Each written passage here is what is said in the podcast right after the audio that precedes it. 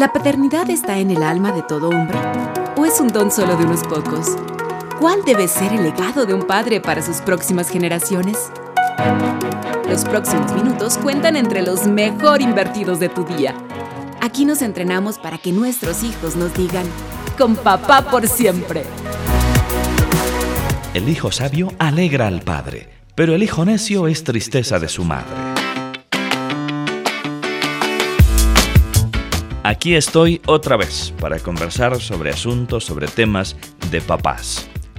Así que, gracias por participar en esta conversación, en este diálogo, aquí en Papá por Siempre. Hay una inquietud que se me vino a la mente y quiero desarrollarla, quiero compartirla durante estos minutos en este capítulo de Papá por Siempre.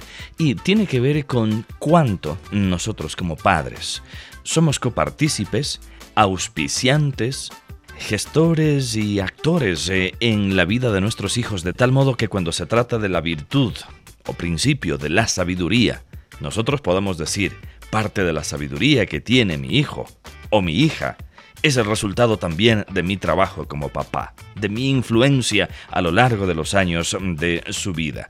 Así que con esta inquietud pues quiero seguir conversando.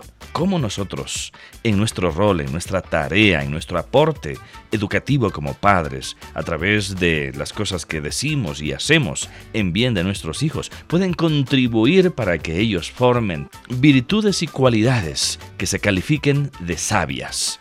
O en su defecto, nuestra ausencia, nuestro descuido, la falta de nuestro aporte como papás, también pueda generar el riesgo, el peligro de que nuestros hijos sean calificados como necios o tontos, según el pasaje de Proverbios, capítulo 10 y versículo 1. El hijo sabio alegra al padre, pero el hijo necio es tristeza de su madre, o como dice en otra traducción este mismo texto, qué dicha es tener un hijo sabio, qué triste es tener un hijo tonto.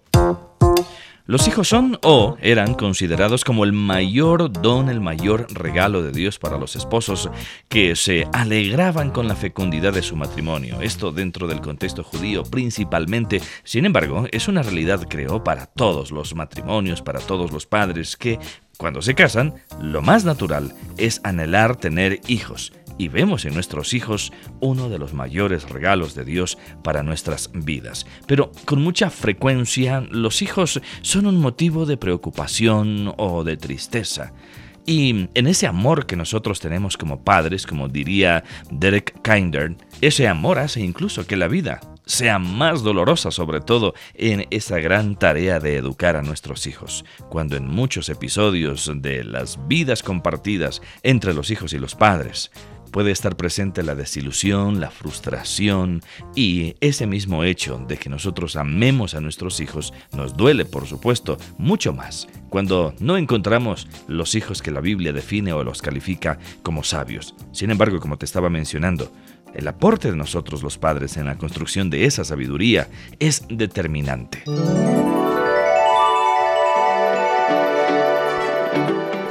No sé si te has dado cuenta, pero los primeros capítulos del libro de Proverbios, sobre todo los primeros 9 capítulos, empiezan con la frase, con la expresión hijo mío, o en otras traducciones, querido jovencito.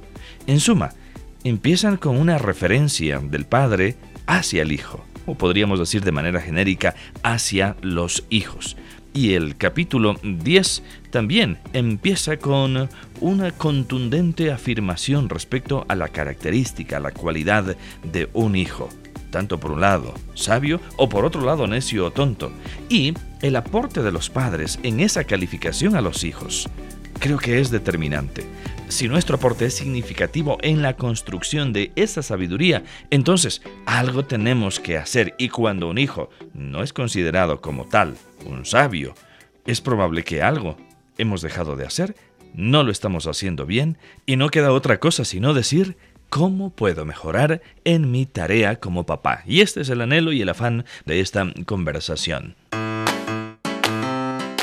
Todos nosotros como papás nos alegramos por lo buenos que puedan ser nuestros hijos, por los logros materiales, intelectuales, espirituales que puedan alcanzar. y por ninguna cualidad nos alegraríamos más que por la sabiduría que demuestren tener, porque la sabiduría allana el camino hacia el éxito. Por ejemplo, Proverbios 16:16 dice: «Cuánto mejor es adquirir sabiduría que oro y el buen juicio que la plata». Y esa sabiduría, por supuesto, que alegra el corazón de los padres. Con justa razón afirma Salomón: «Hijo mío, si te haces sabio, se me alegrará el corazón». Y el primer verso del capítulo 10 de Proverbios dice «hijo sabio», no «hijo inteligente». ¿Por qué? Porque la sabiduría es más útil que la inteligencia. Muchas personas inteligentes fracasan en la vida si no son a la vez sabias. Y es un hecho que la inteligencia no está siempre acompañada de la sabiduría. En cambio, la sabiduría sí suele estar acompañada de inteligencia. Así que, ¿en qué consiste la sabiduría en términos prácticos? En discernir lo que conviene hacer y lo que no conviene hacer, es decir, lo que conviene evitar.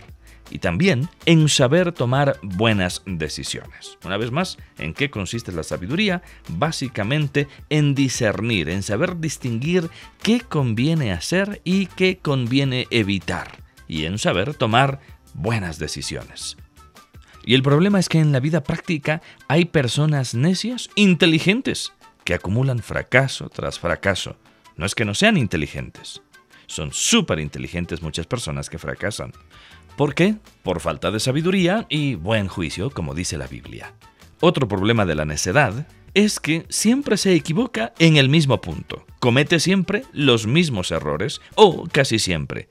En cambio, una persona sabia, por lo general, tiene más aciertos en sus decisiones. Y allí está la diferencia. Ahora bien, no quiero acusar a ningún papá, sino generar, al contrario, una reflexión en todos nosotros, con esta inquietud. Si el hijo sale necio, ¿no será porque los padres o uno de ellos descuidaron disciplinarlo de pequeño? Los proverbios que hablan de la satisfacción o disgusto que los hijos causan a los padres tienen como contrapartida o efecto catalizador el recurso medicinal. ¿Qué quiero decir con esto? La corrección que los padres deben aplicar a sus hijos.